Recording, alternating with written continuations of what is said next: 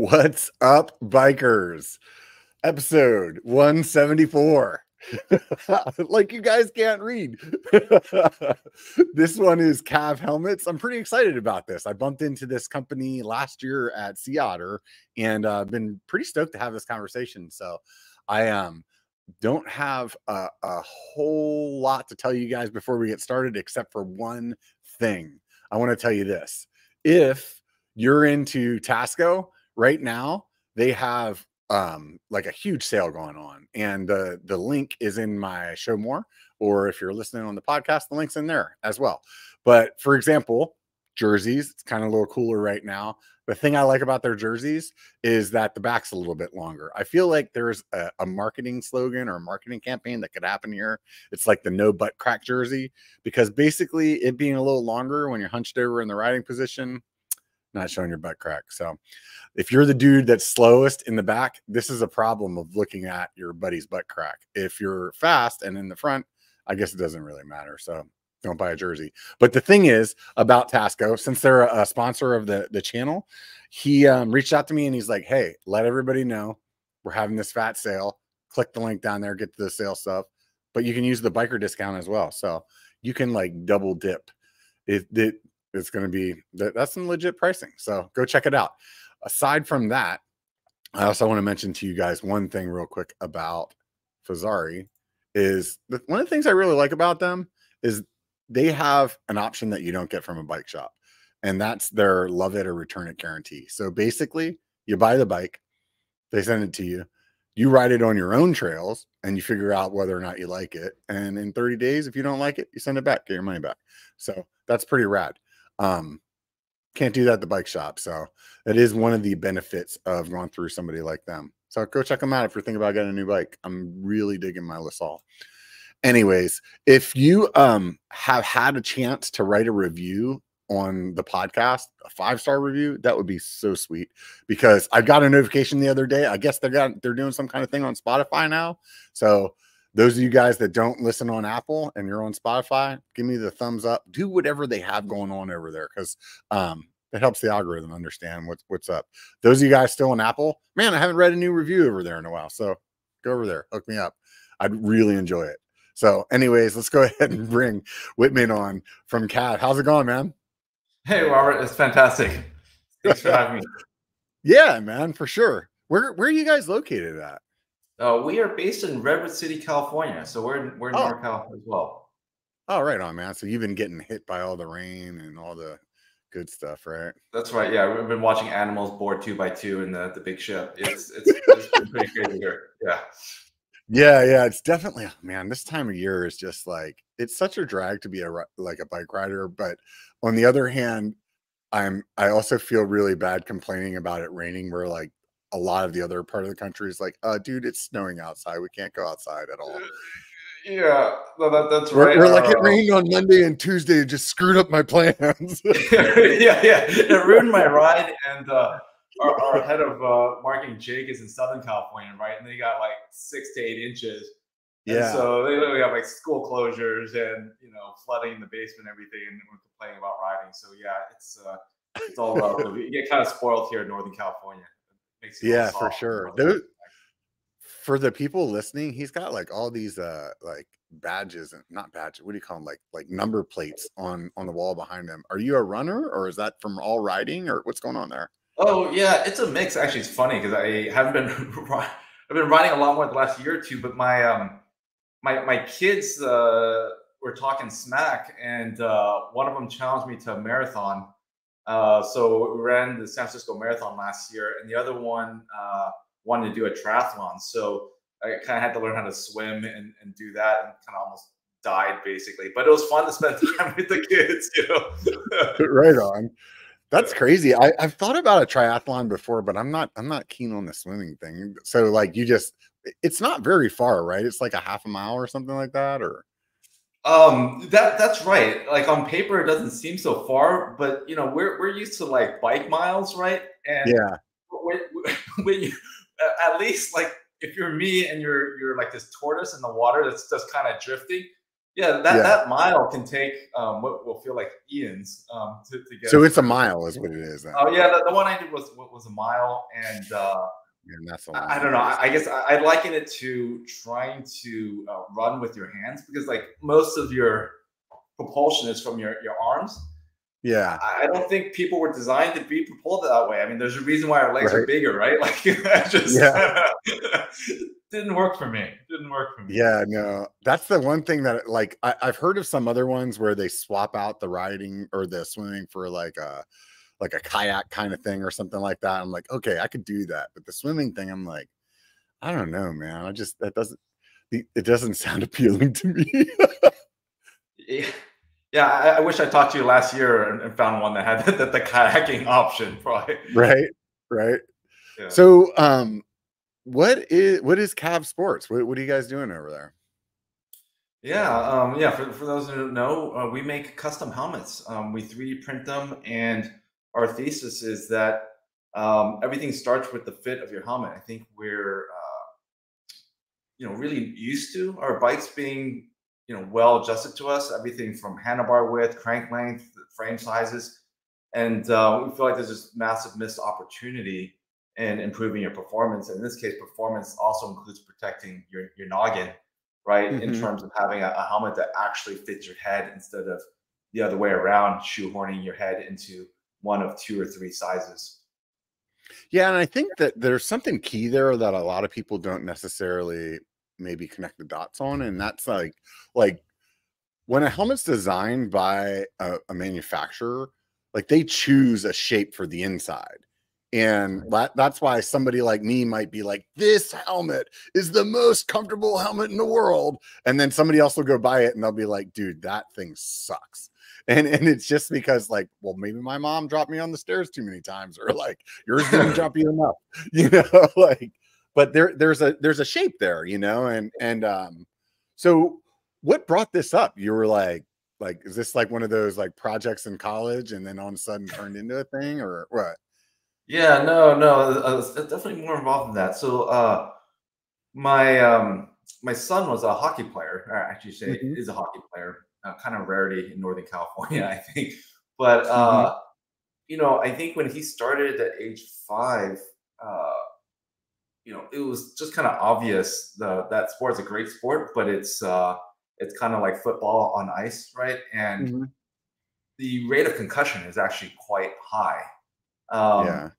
And so, you know, around that time, I mean, this is like, like twelve, thirteen years ago, the um, I think the N F L was, was having the same experience, right? In terms of the, the awareness around concussions was just growing. And so for me, it seemed like, um, you know, foam was kind of the standard for thirty years, ever since the Giro Pro Light, I think was like the first kind of foam helmet, which was a massive shift from the, the leather hairnet, right? That people used to kind of yeah. wear, or, or the or the giant like plastic, you know, um, kind of a walnut shell that was the other kind of yeah, yeah. That.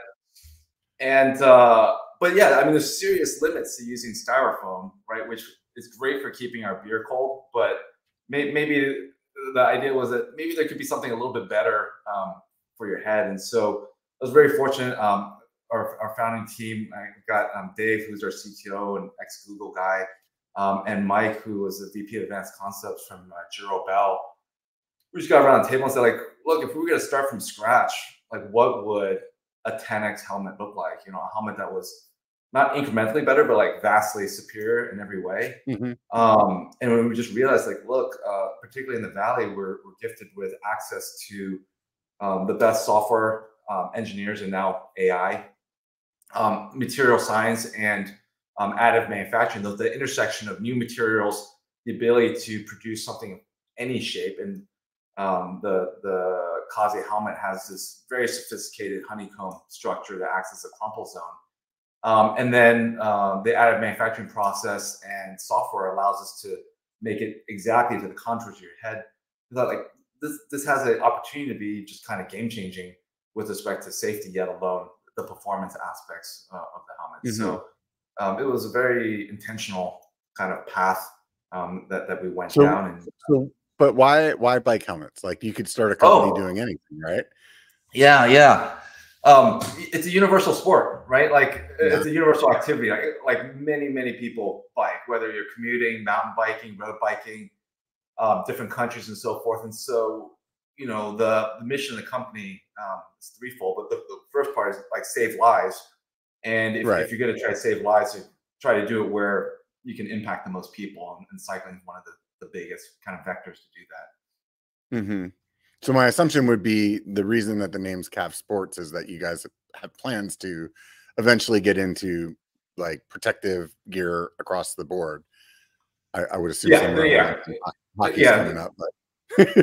yeah, that, that, that's exactly right. Like Kav Bike Helmets dot com was available, but we thought that something a little broader might might be the way to go because uh, you're exactly right. There's there's a lot more. Yeah, yeah. So. Um, Was there some, like, were you guys all riders to start with, or was it really just about like, hey, this is a market that you can penetrate that has a really large user group that would be like easiest to kind of break into?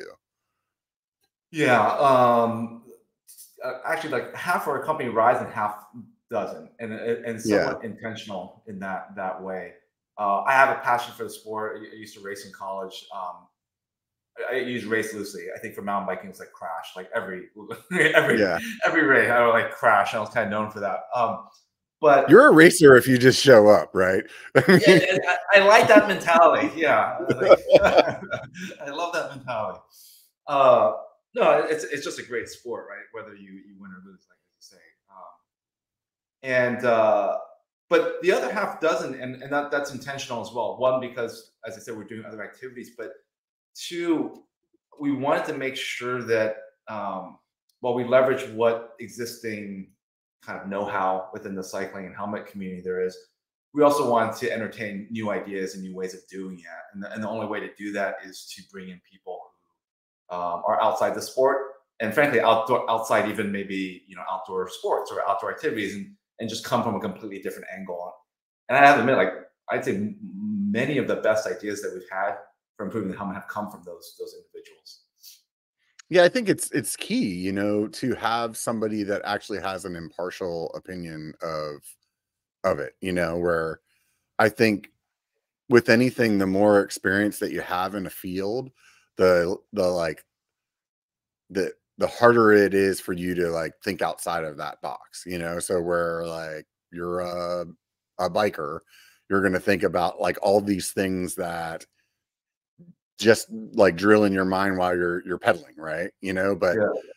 you could be somebody that's just going to walk up and and take a look at it and be like, well, that looks, you know, why would you do that?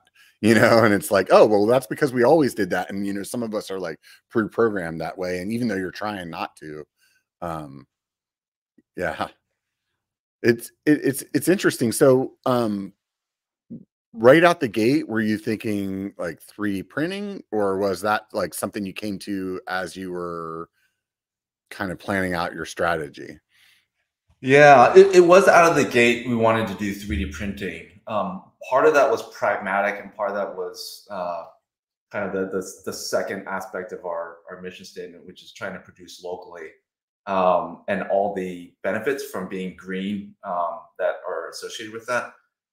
But the, the pragmatic reason was also that we, um, uh, the engineering team has a, a software background, and in software, you're constantly improving product, right? For, for anything that we use, whether it's, you know, Apple products or these services and whatnot. Um, you know, the cadence is making new features every week or every month. And we knew that if we were manufacturing these overseas and you're spending five hundred thousand dollars or a million dollars to have all these injection molds made, that's going to make you want to stick with your old solution for way longer until you pay mm-hmm. off your bills, so to speak. Yeah. Um, and that's going to drastically reduce your rate of innovation. And so yeah. um, the three D printing was as much that we knew that, look, there's going to be a lot of stuff we're going to learn. We're not going to get this right out of the gate. Um, and so let's have the humility to kind of recognize that and structure the company in a way that we can be successful, even when we're making um, the, those mistakes in, in the development process. So it, it allows you to be really nimble on your production. So like the first thing that comes to my mind is, how do you handle revisions? Is it kind of like a Tesla model where you're like, we just keep changing it, and if you buy it this month, you get this version, and if you buy it next month, you get that version? Or yeah, is it more yeah. like, like, hey, we're going to do this annually, or or what's what's your thought yeah. process? Yeah, I, I I wish it was as easy as like an over-the-air software update. Yeah. Um, you know, or you know, tap your iPhone on, on, on your helmet three times and it, and it updates everything. But um, no, I mean, the reality is we, we can't do that. It, it I think there's there's two pieces. There's um, the pre-release of the product and, and the kind of post-release of the product. The, the pre-release, like we went through fifty some odd iterations of the helmet, like full-fledged helmets that were ride tested, mm-hmm. impact tested, um, ventilation tested, like the whole nine nine yards um, before we you know released our first helmet. So that piece we could not, would never have done. Like, there's no way we could have injection molded even like a handful. It just would have been prohibitively mm-hmm. expensive. Um, and, but post-process, um, what it does allow us to do is, uh, I'll, I'll give an example. We, uh, everything is custom fit. And so we're like, this is fantastic. You, uh, we all love riding, and you get on the bike faster, right? Like, it sounds silly, but now I can I can just stick my helmet on. I don't have to like ratchet the back, and I don't have to like keep playing with that throughout the ride to tighten it on downhills and loosen it when I'm climbing or, or, or whatnot. Um, it'll just fit and feel great. And uh, we thought actually women particularly would, would would like this, and we tested it with with a few women um, because they wouldn't have to like mess with their hair, like ponytail porting it through the the the you know retention device and, and whatnot. Mm-hmm. And so we got feedback though from, um, we, we had more ambassadors and we had some racers, and we had literally half the women were like, you know, I kind of miss actually having that, because what we didn't realize is like for some women, they, they use that to stabilize the helmet. Like it just felt more secure having their ponytail mm-hmm. do that, because it effectively like locked it in place. And then they mm-hmm. would just let their helmet like looser or, or whatnot and, and let their ponytail do the bulk of the work. And, um, we started getting a bunch of people using our helmet for gravel riding and cross-country mountain bike racing as well. And they're like, yeah, you know, it, the helmet is, is great, but I am just used to having that sensation of something lower down the, mm-hmm. you know, the back of my helmet. And so we created what's called the rear lock, which is just this little strap that can be inserted on the back of the helmet. And it's literally just a, a three D printed strap. It's custom made for the helmet. Um, there's no retention device, but Um, I call it training wheels for people who are just used to having um, a retention mm-hmm. device. Like you have that same sensation, um, mm-hmm. and people, uh, a lot of our, again, racers and the women love it. I think some percentage of them are slowly like removing them because once they get used to the, the helmet. And what we did is like, hey, that was an, we designed it so it could be retrofitted to the existing helmet. So all our existing customers were like, hey, um, we'll just do this as a free upgrade. Um, we're, yeah. you know, we appreciate the early support. Um, we, we got all the feedback, and this is something that we can do without you having to like buy a whole new helmet. Uh, mm-hmm. And more than half the customers took us up on that. And, and, uh, it was a fantastic way to say thank you, but also like innovate very, very quickly. Mm-hmm. So there's no retention device at all. Uh, there's no need for a retention device. Yeah. It, it, it so how does way I, yeah, no, I can under, I'm sorry. I, I shouldn't, shouldn't have, I guess I, I'm, I'm stuck on my thought process here. Sure. So how does that have like like how does that affect if you know if I don't get a haircut for a month, I may be like one click different than I am whenever I yeah. freshly get a haircut. So like how does that work on your helmet then? Yeah, this is uh, something we figured out very early on. We're like, oh, custom fit, this is fantastic. We can measure and make something precision to fifty nanometers, right? Like or uh, micrometers, yeah. and uh, and then you're like, oh, this is like too precise, right? Like yeah. Uh, we, and we found this out during COVID because people were growing out their hair for various reasons. And so we're like, okay, fantastic. So um, we created what's called these uh, constant force springs. So on the inside of the helmet, um, we have the, the padding system actually retracts um, into the helmet. And we created a spring system that um, literally applies the, roughly the same amount of force regardless of where you are in the throw of that spring. Mm-hmm. That's really important because what it means is the helmet feels the same regardless yeah. of how much you push the pads back. Um, and so whether you are growing your hair out or you wear a cycling cap underneath your helmet on the winter or on the cold morning, it'll fit. You don't need like a second helmet. And um, it will uh, feel the same. And it has this additional benefit, which is um, the ventilation actually changes in subtle ways as well. So the airflow of the helmet is designed, uh, unlike traditional helmet, the airflow goes across your entire head. If your hair is grown out more or you've got a fit cap, like it compresses um, the uh, pads, but this is particularly for the, the cap situation is the one that we have mm-hmm. more common. And it, and it ends up um, reducing the airflow and being a little bit warmer, um, which is kind of what you want on a cold morning or a winter day. Yeah. Hmm. So I guess we should probably take a step back and, and ask the question of how do you get a custom fit helmet as a consumer? Like when they're, they're coming to you, it's like, do yeah. you scan my head? I got to go down to the like. yeah. Um, you, you want the short version or the long version? Whatever you have time for. Okay. I will, uh, I'll, I'll give you the, the medium version. Um, this is like the, Uh, I think this is like our fourth generation process, right? Okay, so first generation is um, you've got to shave your head, right? So that we yeah. can get a clear thing. Um, so basically, when you guys started the company, everybody's like, I think he started a cult. Like yeah. they all shave their head and, and they're staying in that building all day long and all night long.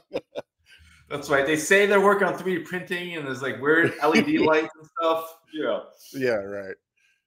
Um, sacrificing foam helmets on an altar. Uh, so, so obviously that, that, that, that didn't go very far. Like, um, the commitment level wasn't there with our customer base right. and the early adopters. Um, the, the, the, the second generation, what we did was actually, uh, we took, uh, seven data points off your head and, uh, it required us sending out like a fit kit, uh, basically uh, a set of calipers and a tape measure. And what we did is we had a database of um, several thousand people. And with the seven measurements, we could uh, basically create a virtual rendering of your head. So it wasn't just mapping, um, it's not like a suit where we're just mapping like your chest and arm measurements. Um, we were getting like your width and length. We were actually using those to create a the curvature of your head. And it was really, really good.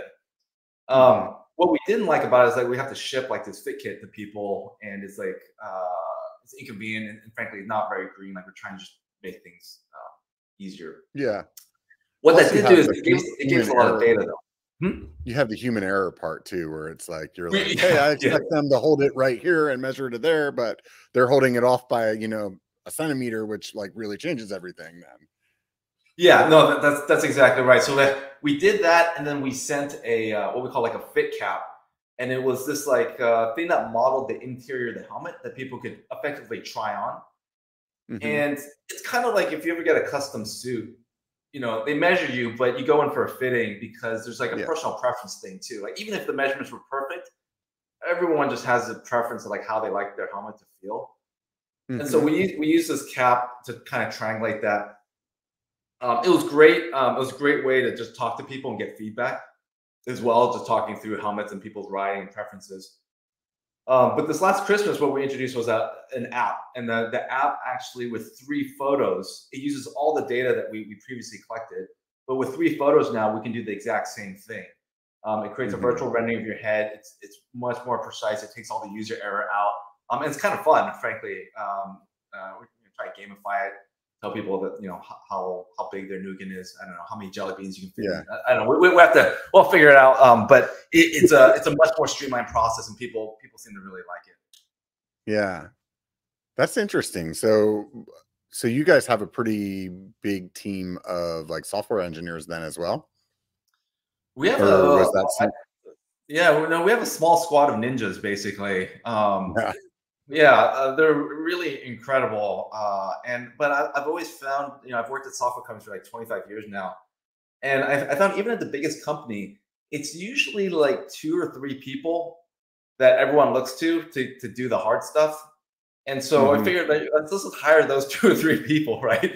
and and uh, and then let's have fun instead of like managing, you know, you know, dozens or hundreds of, of people.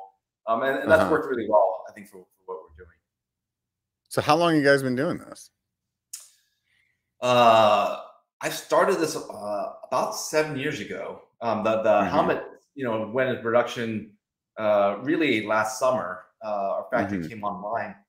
But as, as you can imagine, or as you're kind of getting a sense, there's just a massive amount of R and D. Like this is a, yeah. this is a, we're talking about people's heads, right? So the number of impacts testing we've done is, is insane. Like we built our own lab before we even started designing helmets.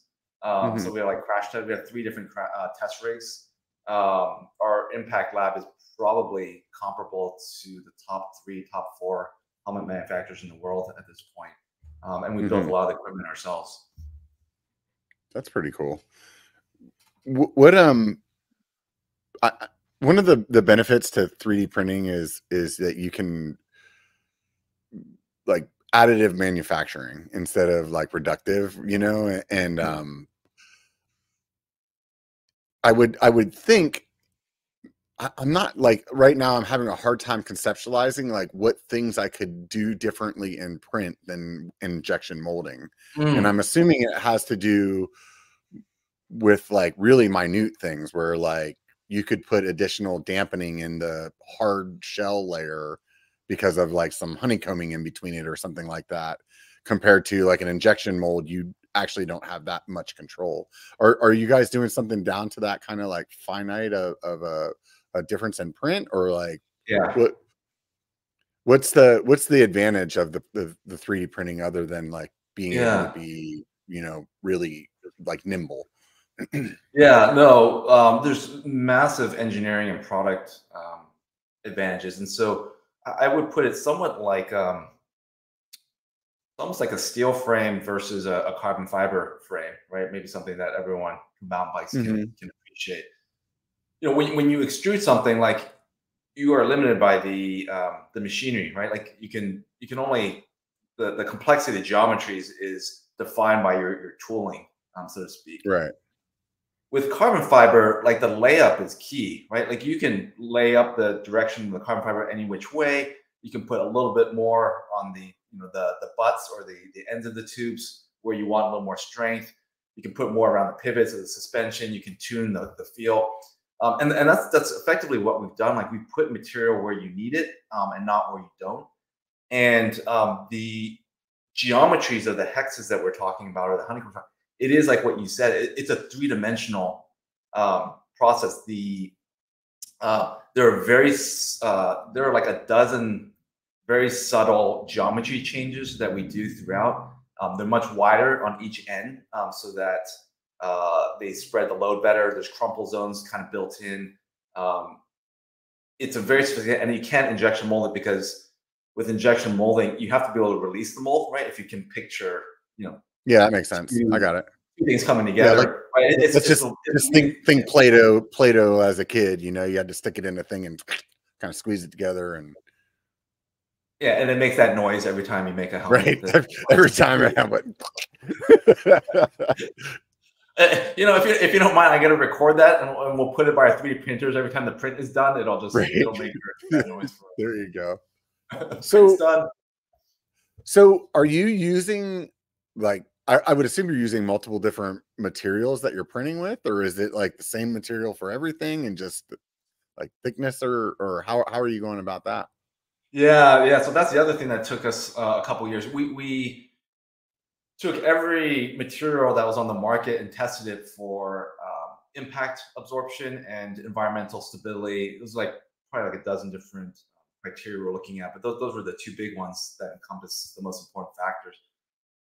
Nothing kind of worked. Like either the material um, was uh, not environmentally stable, meaning uh, it was U V uh, degraded in U V or sunlight, or um, it would be too brittle in the cold, or it would melt if you put it on your dashboard, um, or the impact characteristics were undesirable. Like it just didn't have the right amount of toughness uh, or what we call like modulus and, and tensile strength, right? Right.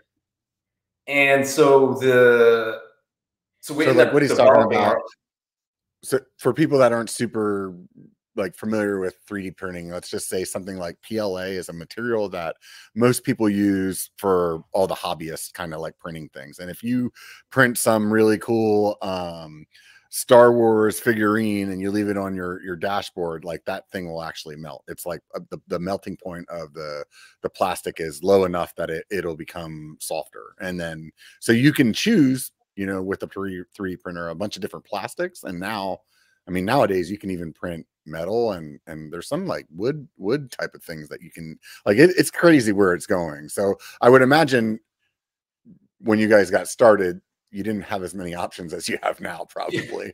Yeah, yeah, that's that's right. The options are limited. I forgot that you do some three D printing, and uh, yeah, the, the stuff you use for hobbyists is, is not necessarily what you want to use to protect your head. Right, right. So like, don't go at home and like three D print yourself a, a pet G freaking helmet, because it's not gonna play. It's not gonna play out well. Yeah, we we actually had a couple of customers who asked, are like, hey, you know, when you sell us like the the S T L files, like the blueprints, that I can make yeah. this at home. I, I said, like, I don't know you, but I, but I love you enough that I'm not going to do that. You know, like yeah. let, let's let's kind of do this the right way here. And um, but yeah, so we yeah we ended up basically developing our own set of materials. And to your point, uh, there's different materials that we use for different portions of the helmet, each optimized for um, the particular subcomponent that we're that we're making. How many different materials are you using? Yeah, so we um, we have three generations of, of proprietary materials. Um, those are the, the base materials that we use for the impact, what we call the energy management system, like the, the portion that mm-hmm. absorbs, you know, collisions. Um, and then we have, uh, I think, two other materials that we use for the padding um, and springs, and actually maybe, yeah, and and um, and what we call the fit band. So we've got like a total of five, up to five materials, depending on. Um, so it's one hundred percent printed, like the springs and everything are printed. The only thing that's not printed are the, the straps. Um, we thought that'd be, a, you know, a little, you know, extreme. Yeah. Um, and, uh, and, and, the, and the buckles are also um, uh, sourced domestically. Huh. That's interesting. Do you think that was it just the buckles were easier just to get mass produced, or it, it was like, we don't need to print that? it, it was both. It was like, I mean, we, we literally, um, we're not like, uh, we're not, I don't want to, I don't want anyone listening here to think like we're, we're just like three D printing fiends, right? Where, you know, like yeah. we're, we're printing our bikes and everything. Like we, we really just wanted to three D print the things that added value in, in the system. Mm-hmm. Right? And I mean, the buckles, they're, they're inexpensive. They, they work well. Um, there wasn't yeah. anything there that we're like, oh, we can do that better than um, mm-hmm. existing buckles uh, systems out there. Um, and same with the, the nylon straps. Um, the padding, like I said, we have a bunch of patents around that because of the unique use case um, that we talked about. Um, and of course, the, the rest of the helmet uh, is the geometries don't lend themselves to uh, mm-hmm. traditional manufacturing techniques or injection molding. Mm-hmm. So you start out with this road, road helmet. What what kind of um, obstacles have you hit along the way that you weren't you weren't anticipating? Oh wow, so many. Um, we could talk uh, product side, marketing side, people side, ride yeah. testing side. I get I'm like the chief crash dummy, so there's like lots of good stories there. Um, I don't know. You, you choose your own adventure, Robert. Like, oh, what do you think is most interesting to you or, or your, your listeners? What comes to mind? I mean, that's to me, yeah. it's, that's really what, what comes to mind when you think about like, man, that was that was definitely not something I was expecting. You know? Yeah. Um. Uh, so one of the things I, I think I was expecting was that the testing and certification regulations would, would kind of map more closely to, um, well, pr like protecting people. And mm-hmm. I think they're just dated, right? Like at the time they were well-intentioned yeah. and probably the best that we had, but you know, they, they date back to the seventies and eighties. And so this one particular one, and anyone who works um, in the helmet industry will, will kind of nod their head on this. Um, there, there's a, there's a series of impacts that we have to do at negative fifteen um, Celsius um, degrees. And It's a, it's a, uh, at one point we were testing hockey and I was like, okay, maybe I can see this on the ice and, and snow helmets maybe, but um, it's a very impractical test because um, what happens is most materials get very brittle at that temperature. Mm-hmm. And so every manufacturer, um, they won't say this, but they're, they're effectively making compromises um, to pass that test that aren't actually good for the ninety-nine point nine nine percent times when yeah. you're not negative fifteen C. And the, the actual problem is it doesn't even, even that theoretical zero point zero one percent chance isn't real because your head is warm. Like if you put on a helmet and it stays at negative fifteen C, you're probably dead. Like, yeah, there's, yeah, there's, there's, a, you're, you're there's no way. Right? Like, you can't have something yeah. that cold on your head for any period of time and not, you know, be in hypothermia. Um, and it has a whole series of implications with respect to, you know, the safety of, of helmets and people's rider safety. um, and, and that type of thing is excruciatingly frustrating because, you know, you, you, you know, everyone in the industry wants to protect, you know, riders. Yeah. Um, like that's been a consistent thread I've seen throughout the industry. And stuff like this makes it like more difficult um, to, to do that. Yeah, whenever I, I seem to remember whenever I was, I'm sorry. Uh, and so and it was wholly unanticipated. Like your original yeah. question, like I, I just assumed like the regulations might be, you know, there might be a, a lot of paperwork or you know a lot of yeah. things. yeah. I thought they they at least be directionally correct in terms of you know, yeah. I seem to remember when I talked to Kali um, that they were saying that there wasn't really a lot of like side impact testing mm. or something along that lines. And I remember Brad is like super, he's the owner of that company and he's like super passionate about safety, obviously. Right. And then, uh, and I just remember him saying like, that's like where most of the accidents actually are, like when people are biking, because they're falling over and then they're, they're, they're hitting their head sideways. And then it's like, not really a lot of testing there, or it's not something that maybe some manufacturers pay attention to as much because they're just trying to, to pass these like other tests, you know?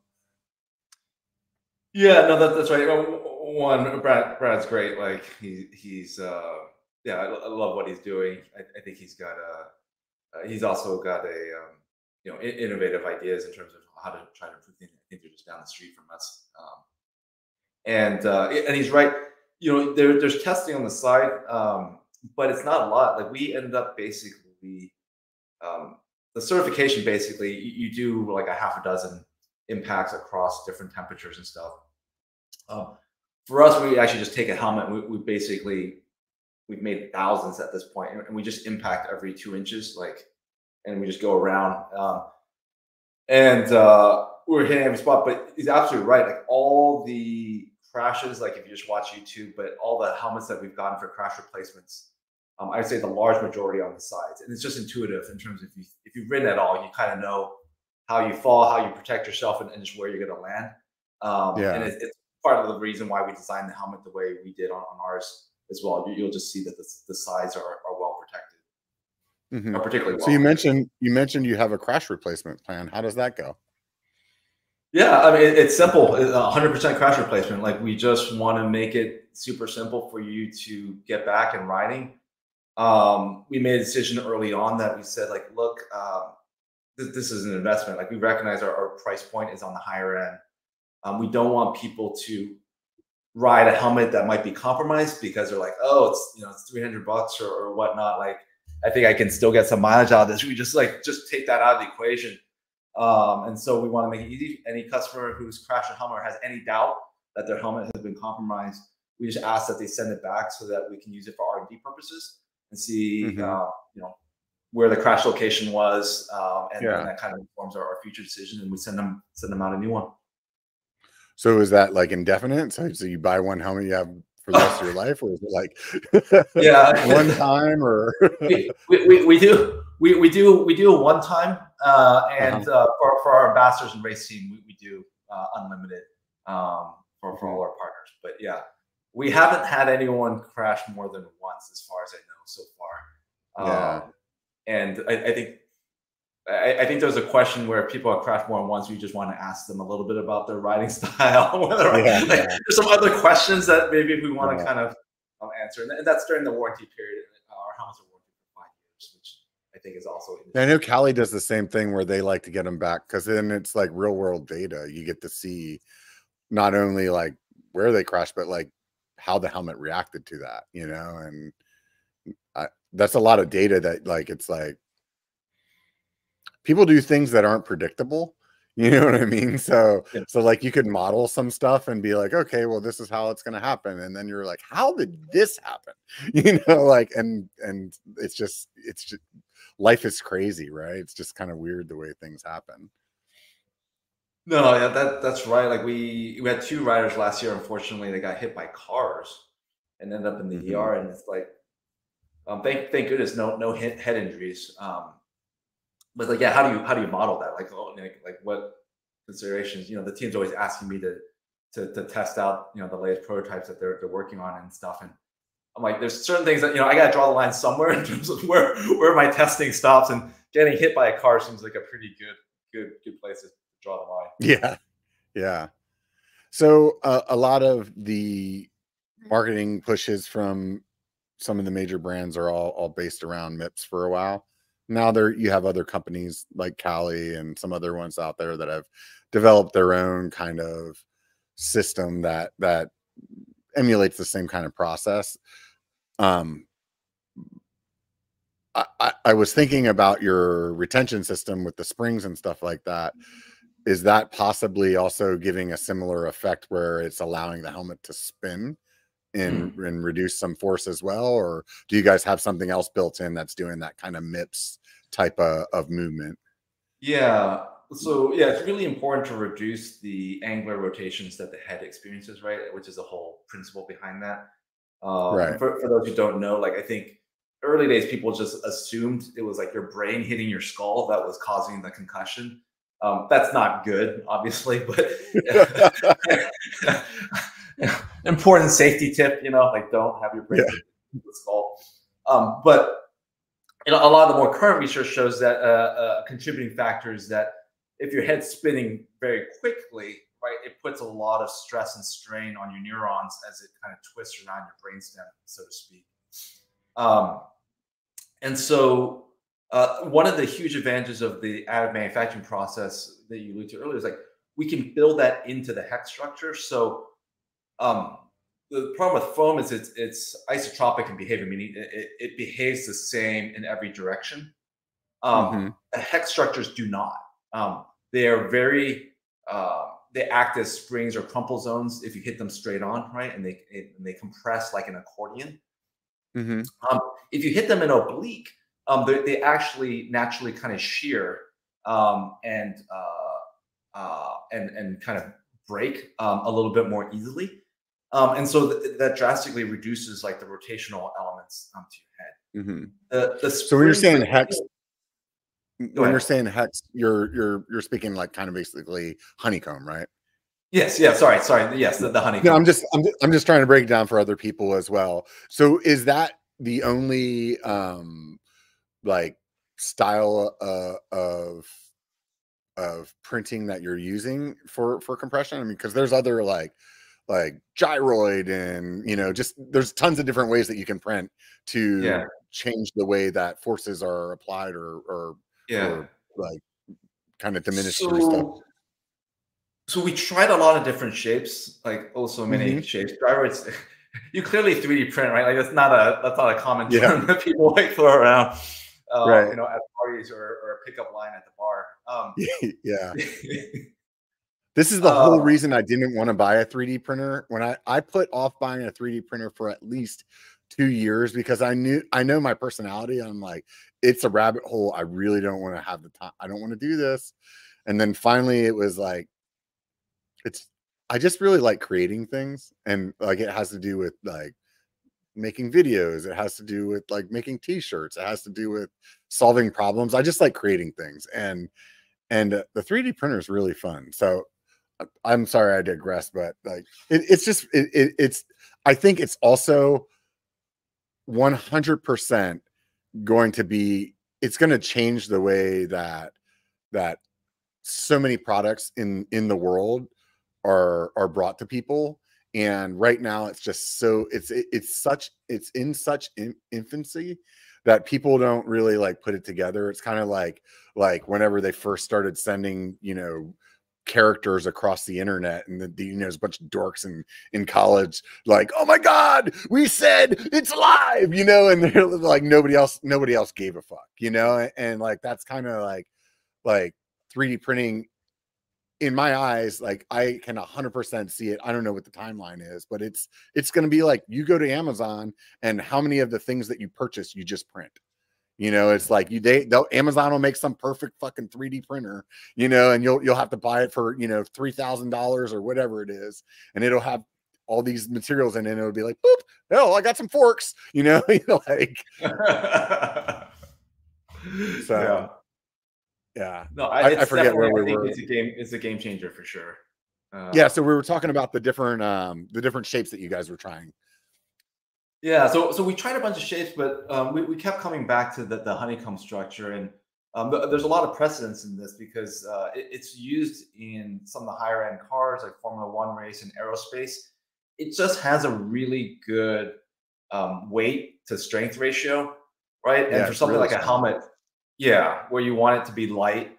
Um, and there's a lot of research around um, particularly aluminum honeycomb structures um, and, and their compressive nature. And it's just in comparisons to foam and other impact materials. And um, yeah, it's just so vastly superior. And we just leverage a lot of that um, information. Again, it wasn't no point in reinventing, um, yeah. you know, the, the wheel. Uh, nature had, had given us a pretty good clue of like what would be. It's really interesting how nature has like done that on its own. You, you know what I mean? Like, like bees aren't freaking engineers, right? Like, like they didn't, like, how the hell did they come up with that? You know? Well, I'll, I'll tell you, like all the bees who were doing gyroid, you know, homes were like dying because it was died. Taking too long, right? Like, right. There were, there were some gyroid bees back in the day, man. Yeah, rectangular honey, you know, um, beehives, like they all got killed off because it was too inefficient, you know. So. Right, right. They were using fructose instead of glucose or something. That's hilarious. So, um, I, I one of the questions that I mean, obviously, I have a lot of mountain bikers on that follow follow me, and a lot of one of the questions I see instantly is like, well, when are they going to do a mountain biking helmet? So what's your, what's your, like, what's your, what's your plan of attack here? Is it like more road helmets? Is it like another, like maybe something like gravel where you're kind of like a little bit getting away from road or yeah. what, what are you yeah. thinking? Yeah. I, I, I think the gravel market is well served by our existing helmet. Um, we mm-hmm. have quite a few gravel riders who use it and the feedback has been fantastic. Um, so I, I think the, The natural place to go would be obviously mountain biking, and uh, we feel like there's a huge opportunity there in terms of uh, taking everything we learn from the road. Um, but mm-hmm. also, I, I think there's some unique aspects of mountain biking that aren't, you know, well handled by uh, the existing uh, helmets, again, or again the, the, the same limitations. And so, it's not going to be. Um, we get this request all the time, like, can you just add a visor so I can use it for mountain biking, like. That's that's not how we roll.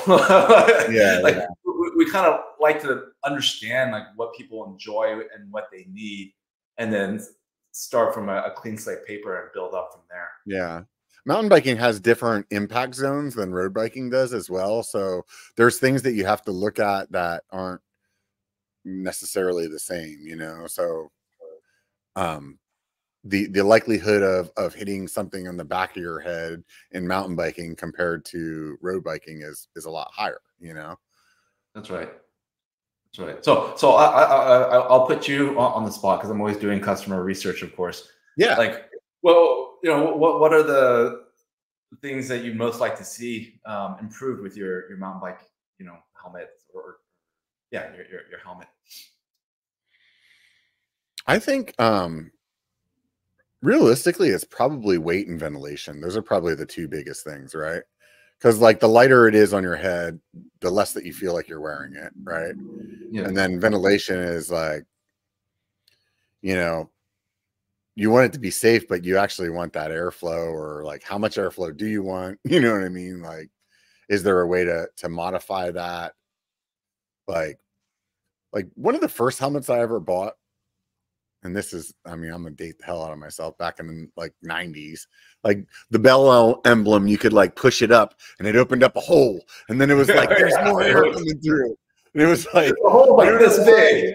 Yeah, yeah, like the size of a penny, but smaller than that. It's like, yeah, this is going to make a huge difference, you know. But um, I, I would imagine in in this kind of like market where it's like, yeah, you could you could engineer something or like that. It's like, oh, I could slide this panel back, and now it's closed. And when it's cold, I don't need that that whole like section open. And um, and and you can still make it like very elegant. And because you're printing, you know, then maybe it's not as expensive, you know, because yeah. some of that stuff you can print in place and not even have to like manufacture it, like assemble it, I guess. Yeah. And and I'm I'm I, I need to also explain, you know, to people that don't print, um, like you you can you can put a little teeny bit of space or a little bit tiny bit of like plastic in between one layer of one piece and another piece, and then that way the first time you move it, those little tiny pieces just break away,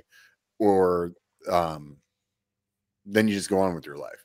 I, i'm trying to keep it simple, but uh, like, so you could do that, and it's not like you have to have these pieces like and then have somebody actually physically putting them together.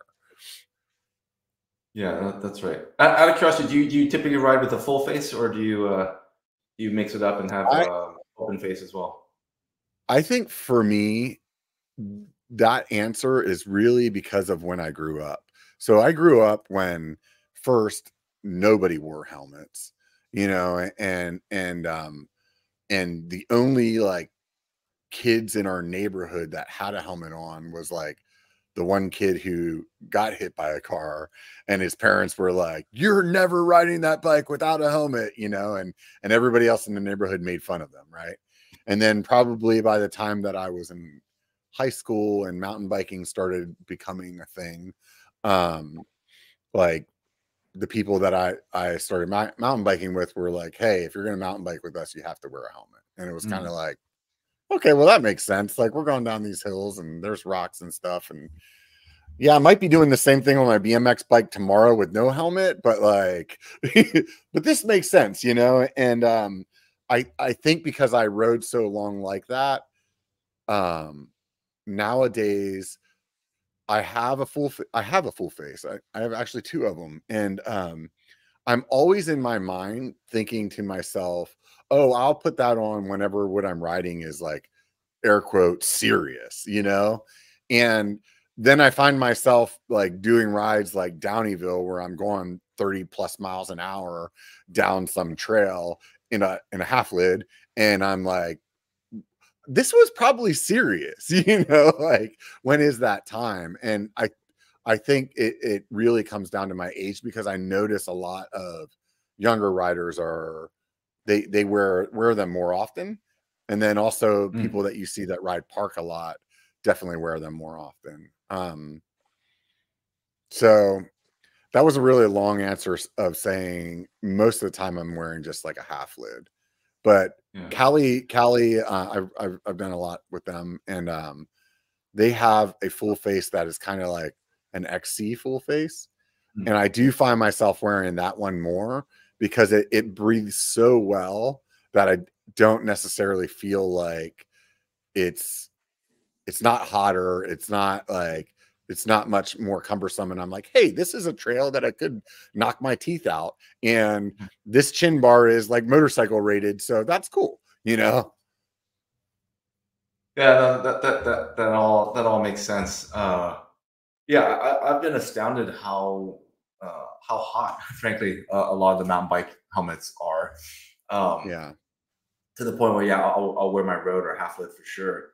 And uh, I'm excited because I think one of the really interesting things is that uh, foam is about an eight X better insulator than the polymers that we use in our helmets, uh, which means it traps heat in almost a magnitude, order of magnitude more. And so, yeah.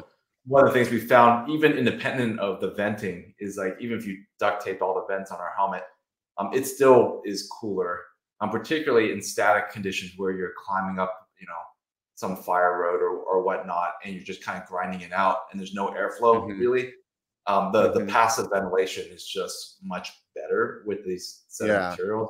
And I think that opens up a huge number of options for, you know, the mountain biking. And hopefully encourages a big use. more use. Yeah. Yeah. I think there's a big opportunity for technology in helmets as well. And, and I think that, um, I don't know what they all are, you know what I mean? But, um, um, things like maybe some kind of music system where it's like bone conductive or something like that, where it's like, why not integrate that? Or, or, or on the safety side, like any kind of lighting, you know, it's, if you can get the, the weight down, and if it's just something that's like a little blinky that, you know, turns on automatically whenever it it's dusk, you know, things like that, or like yeah. a, a, a, like our, our computing power is so much smaller and so much less power intensive for things than it used to be. So it's like, you could have something that is potentially noticing that somebody is in with X amount of distance of you, and now turn this blinky on. And because of that, it only, because it's only turning on those times that, you know, that battery could last, you know, a month, instead of back in the day, you would just turn it on and it's like three rides later, you got to charge it again, you, you know? And, and I think that there's a lot of opportunity there. And in, I, I really like it, it, the way that you're manufacturing, to me, it's really, really exciting to think that like how much easier and nimble you could be that way.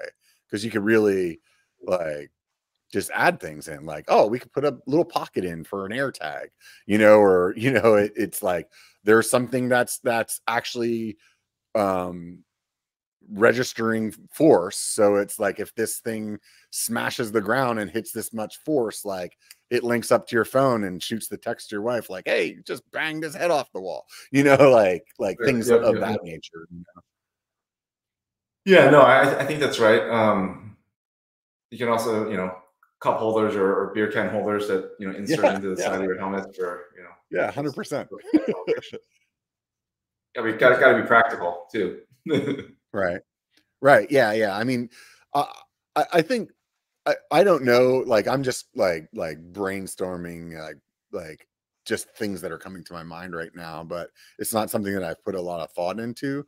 But it is something to me that I feel like when you see some of the companies that have that have started trying to integrate some of those things, yeah. it, it's one of those things where you walk away look thinking to yourself, like, there's definitely an opportunity here. There's something that like we're missing something here that we could be, you know, when somebody does it right, everybody else is going to be like, why didn't we do that all along? You, you know what I mean? Right. Yeah, yeah. No, I, yeah, I, I do think um, the, the helmet has a very unique place on the athlete or, or the rider, and um, that does afford it a lot of potential options and things that yeah, um, yeah we've been tinkering around. The lights, lights is a good one, is a good example. I, I, you know, you're exactly right in terms of that the sensor and battery technologies have gotten so advanced that the, the weight penalty is, you know, twenty or thirty grams, which isn't isn't a lot, like if yeah. it's going to save your life, right? Like I think that's, you know, that's a pretty good trade-off. Yeah, I think like a company, think about like a company like GoPro, for example, like if they built a helmet, like you don't have to use as much stabilization because your head's a natural gimbal. And then you're also like capturing exactly where the person's looking at. And you could possibly put in some kind of like eye detection on the underside of the brim where it's actually looking at where the person is, is, is focusing, and then using some kind of like camera direction for that. You know, th th there's a lot of opportunity there, and, and it's those things that are like so small, you know what I mean? That, that right. you could be integrating into it, or, or as a company, it would be like, hey, well, we can like partner with this other company and say, look, we got this ability to work together, like how can we do yeah. that? You know, like I don't want to make cameras and you don't want to make helmets, but we both want to make yeah. money, you know. Yeah, I mean the, the GoPro one's a great example, because like who really wants to have a giant box that's like stapled to the top of your head, you know, while yeah. you're riding, particularly mountain biking where it can catch on branches and things like that. That's just a, a yeah. terrible, you know, idea. Like so, safety wise, anywhere you put a camera is a bad idea. Like you put it on your chest, it's like, oh, you're smashing that into your ribs as you hit the ground. yeah. you, put it, you, you put it on your chin and it's like, oh, so it can just grab you and just sling your head around. You know, it's like, right. yeah. it's like, no matter where you put it on top of your head, it's like the same thing. It's like, then it looks stupid or it's got a bad angle. It's, it's just, um, to me, to me that, that one really, like, they're, they're, they're a good fit for each other. You know, it's like, wow, you could really, really have, have something. And, and let's just say you don't do it all like full on, like a, like a GoPro kind of situation, but more of like, like, like an accident recording kind of thing where it's like, it's noticing, hey, mm-hmm. you're, there's something coming at you at this time or this speed or whatever, then record these couple of seconds. So now when the person's knocked out, you know, like what happened, you know, yeah. or the, the first responders can be like, oh, this is like, hey, look, there's the guy's license plate. Bam. You know what I mean? Like,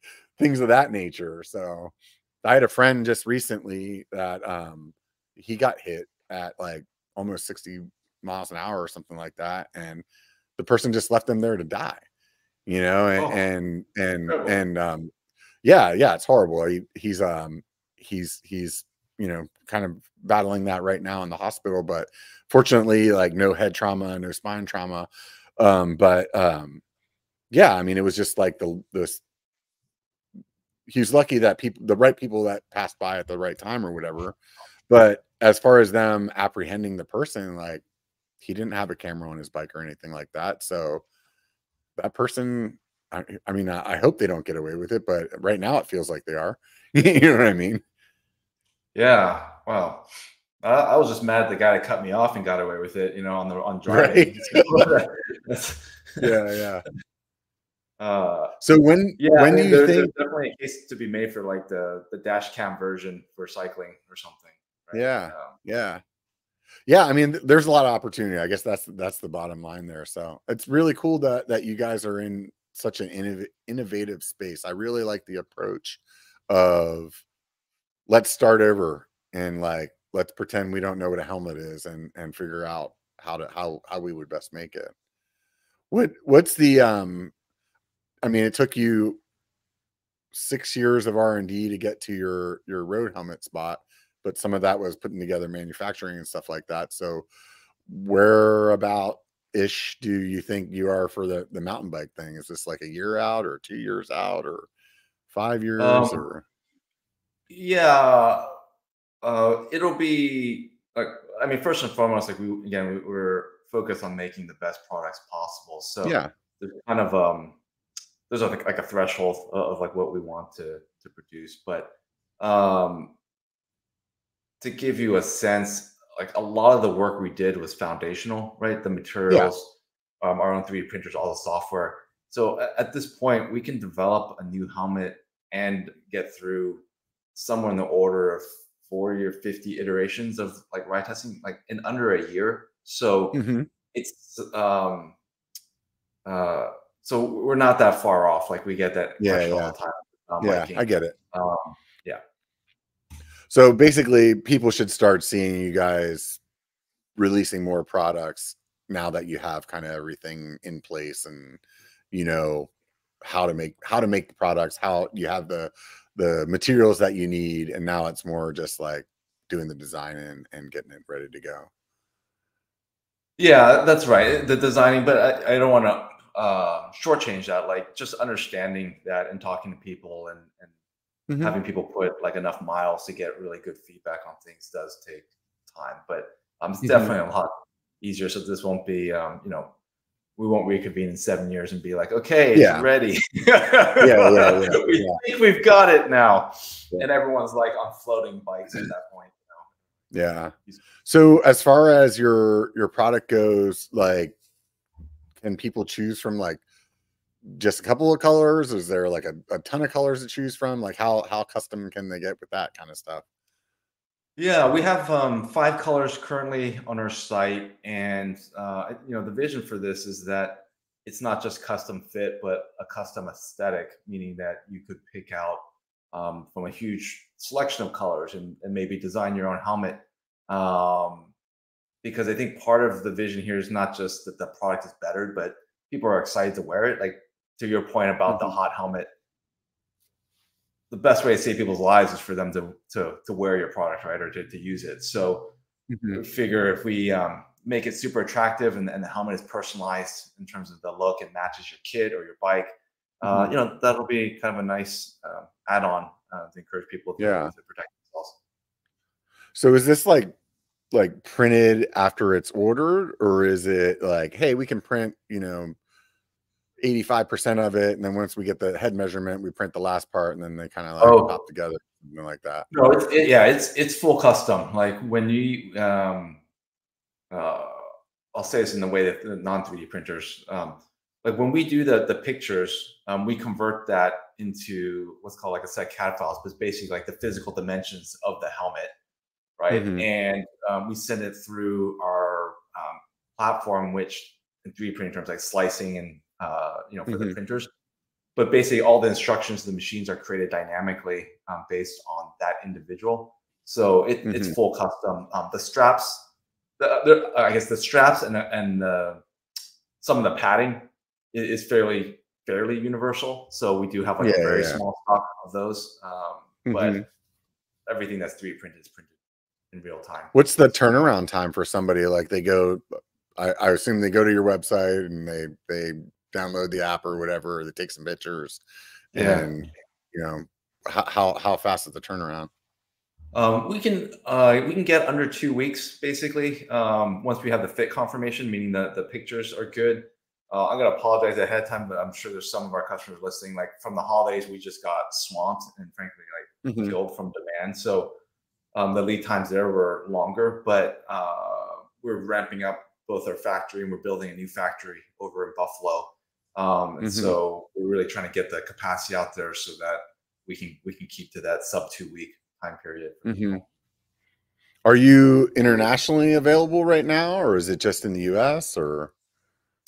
Um, it's just in the U S. Uh, we've had enough demand where that's kind of kept us um, pretty busy, and we're trying to, again, provide as good customer service as we can. But I suspect, yeah. you know, we will, uh, once that factory comes online, Buffalo will naturally extend into Canada, um, and then um, Europe after that. Yeah, yeah, yeah. It's crazy once you start exporting how how difficult things get, and then also just the price of like getting things to other places and stuff like that. It's just very, um, very cumbersome. yeah, you, you sound like you have some experience with that. Yeah, I work for a robotics company, and we we export internationally, and it's just like some of the hoops you have to jump through to get to, you know, like through customs and stuff like that in other countries and all kinds of stuff. So it, it's very interesting. So it looks like I know who I'm going to call when we start doing that. Yeah, right. I'm definitely not the guy. But uh, uh, can't, yeah, you can't, yeah. you can't back away from it now. This is like recorded for all posterity. I got you. Right. Yeah. No, you said it. That's awesome. So, um, what do you, what are you, uh, most proud about with, with what you, you've produced so far? Yeah. Um, you know, I, it's tough. Every day I think brings new victories, but I think, uh, honestly, just the, the, the team that we're working with, it's always about the, the people that you get to mm-hmm. work with day in and day out. And, um, I really enjoy going into the office every day, uh, mm-hmm. seeing them, talking about, you know, how we can make the product better, or a customer that is, uh, happy or even unhappy, and like what we need mm-hmm. to do uh, to, to, to make them happy. And, um, you know, it's, it's just like riding with your, your friends, right? Except that we're not just riding, like we get to work with each other every day, day in and day out. And, uh, uh, it's exciting and fun, and that's my favorite part and thing that you get the most proud of. So you guys are doing your kind of, um, let's just say your more corporate operations and your man- manufacturing all there in, in Redwood City? Yeah, that's correct. It's all, all one uh, facility in, in Redwood City. Right on. Manufacturing is a whole other, other um, ball of wax as well, uh, outside of the, the, the design and, and, that that part of it. So I'm sure there's um a bunch of things that you had to learn there that you weren't expecting. Yeah, yeah. You had asked earlier about, you know, surprises and whatnot, and it, I guess it shouldn't be a surprise, but you know, it's um it's one thing to create, you know, a really great helmet. It's another thing to do a thousand of them that are all, mm-hmm. you know, the same and identical and meet spec, and to do it yeah, over and over yeah. again, like day in and day out. Uh, that is a whole other learning. Yeah. Yeah. Yeah, I'm sure like in people's mind, in people's mind, it's like you take these pictures and it goes in this computer program. The computer program sends it over the the three D printer, and then you guys just walk by like three hours later and there's a helmet, you know, like, but it, it's definitely not that process. There's, there's so many other steps that are, that are in there. So, um, yeah, yeah. There, yeah I, no, I uh, yeah. Go ahead. Yeah, that, that's right. I think, I think people sometimes think three D printers, it's like uh, the Jetsons, right. Or, or Star Trek replicator where, yeah, you push yeah. the button and like, yeah. it just shows up. But no, yeah, there's definitely a lot more to it. Yeah. Yeah. I mean, in, in my like little like mind experiment with Amazon earlier, and I think it, it'll get damn close to there. It could get there for some products, but we're definitely not there yet. Um, yeah, it's, it's really interesting, man. I, I think it's, it's, it's really interesting to think about all the opportunities that you have in design and actually being able to like pivot as well whenever, um, you find something wrong with it, you know, or, or, you know, you, you're ready to make a change. Like you were saying earlier about being, um, locked into your molds and stuff like that. That's definitely something I've heard from other people that are making other things, you know, like bike related, where it's like, you know, especially as, a, as some people that are smaller businesses that are, you know, it, it's it's a very big capital expense to get that product made, and then to yeah. change it, they're like, yeah, I can't. I need to sell a billion of these before I can change it. You know, that's right. Yeah, I, yeah. I think one of the challenges for us sometimes is when not to make a change, right? Like sometimes, uh, sometimes you just need to stop, right? And to to your point, like we want to be very transparent with customers. Like you buy this product, it's. It's good. Like we don't want people to feel like they bought it and then a week later, like, oh, they released this other, you know, feature on the on the helmet. Like if I had just waited or, or something. Um, yeah. And uh, you know, we, I think we can be our own worst enemies, and sometimes like we see all those potential things that we can do, and um, sometimes you kind of kind of have to like, is it actually in the customer's best interest, right? Like mm-hmm. engineer may think it's cool, but you know, does it actually provide um, value? And then um, can we can we package it in a way that makes sense? And it we're not expecting people to follow us in real time, like every single, you know, engineering change. Mm-hmm. Like we need to have some stability in the system. It's a certified product. Um, and uh, yeah, it's, it's, a, it's a balance, I think, that we, we have to strike every day. When we're... Yeah. There's a lot of helmets in cycling. So, I mean, it's like there's a road helmet. There's a mountain biking helmet. There's a, a triathlon helmet. There's a full face helmet. Like there's so many different variations. So um, how long do you think it takes you to not be doing biking helmets anymore? To like mm. to be adding in into something else where you're like, oh, maybe we want to do like helmets for rock climbers or something like that, you know? Yeah. Um, I, honestly, I, I hope sooner than later. Uh, again, I love cycling, uh, but there are a lot of other activities and sports that would benefit from this. And mm-hmm. um, the honest thing, honest answer is I think the market will determine it for us, meaning like, we, we have to earn the right to do that. Like customers have to love the product. We have to build something that's just phenomenal um, mm-hmm. before we kind of move on to the next thing. Um, because it is a it's a platform, and all the technologies we use, we try to share between the, the different models and things. So, um, but yeah, hopefully sooner than later. Uh, but yeah. you know, we still have a lot to learn. Yeah, yeah, yeah. I'm sure. Is there is there a market for? Um, I know there's some kind of like different medical grade kind of helmets and things of that nature. Like, is there a market there that you guys are exploring as well, or? Yeah. Um, yes. Uh, uh, there's a couple of things. Um, you know, there are, uh, the name eludes me right now, but um, kids who are born with like their cranium not fully formed yet. Uh, mm-hmm. There's these kind of uh, funky looking foam-esque things yeah. that people use effectively to mold the kid's head into yeah. shape yeah, while yeah. simultaneously it, it's kind of like uh, braces for your head in terms of like yeah. forming it, but also like protecting it. Um, we have a lot of customers who have uh, cochlear in, or ocular implants um, for helping their hearing. Um, and they mm-hmm. can't they can't wear helmets, and so that's something that uh, we're, we're trying to look into to see if we can accommodate. That's kind of the intersection of medical and, and cycling. Yeah, yeah. Um, and then that's exactly and then like the type of stuff that I was thinking about. That when I when I when I mentioned it, it was actually the kids is, was the one that I was thinking about, because the helmet that they put these children in, it just looks like it's so cumbersome for their life, and it's like yeah. I feel like it could be done better, you know. Yeah, and then like I don't know, I, I grew up and you know kids make fun of you and stuff, stuff like that. Like you just you just want to have something that looks cool, protects your head, and does its function. Yeah.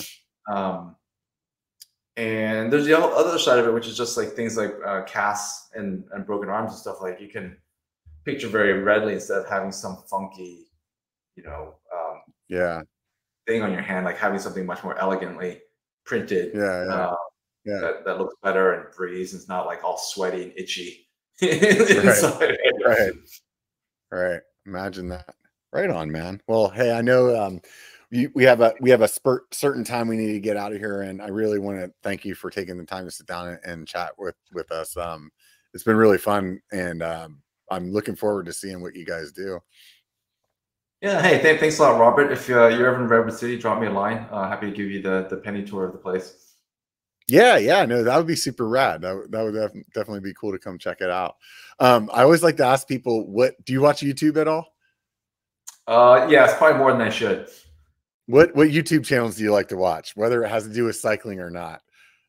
oh, well, I gotta do non-cycling just to vary the topic a little bit. But I, I have uh-huh. uh, this uh, this guy, the the MrBeast. I I can't oh, yeah. believe. I can't believe the production value. Like I've only watched a couple of his things, but I mean, it's full blown, you know, like television on YouTube. And the budgets um, for his videos are phenomenal. It's like unbelievable. It's like, oh, this is a four million dollar ten minute video, yeah. and, you know, or like more, you know, and it's like, oh yeah, but he also grossed like fifty million dollars out of like, playing it, and you're like, oh my god, this is insane. Yeah, yeah, it's incredible. And uh, but he also seems like genuinely like a really nice person. Like he's always yeah kind of rooting for the guy who's you know the contestants and whatnot. And uh, so I'm um, you know it's always good to see good people um, be successful in, in what they yeah, do. Yeah, and it's on a good show. Yeah, yeah, yeah. It's definitely interesting. He was an underdog too. I mean, he was on like YouTube for like ten years and had barely any followers. So it, it, he just, uh, he stuck it out. Everybody thought he was crazy for saying he wanted to be a YouTuber. And now he's probably going to be the first billionaire YouTuber. So that's amazing. what, what, what, what's your favorite? And I like, I go through all kinds of different like spurts. Like a couple of weeks ago, I was watching all these uh, like, Nirvana interviews of like Dave Grohl and stuff like that. And then um trying to think about what what rabbit hole I fell into recently. Um I think I just watched the other day. Do you do you mountain bike at all? Yeah, yeah, I, yes. Mm-hmm. Have you ever watched B C P O V's channel? I think I've seen I don't think I watch it regularly, but I think I've seen a couple of videos that popped up on my like recommendation. Him, him and his wife did this uh trip to Africa. And they did this like stage race, right? And he put together this video. It's an hour and a half long. It's basically a documentary, and um, unbelievably good. My wife, who like barely watches YouTube and really doesn't even really care to watch cycling YouTube, but I mean, she's a she, she's a cyclist, but she just she just doesn't care. And she watched it. Our power was out, and she was like, "Man, that was really good." So yeah, swing by his channel and check it out. Definitely a good one. Cool. All of you that that have uh, joined us for the, the last hour and twenty minutes. Thank you very much, man. Really appreciate you all.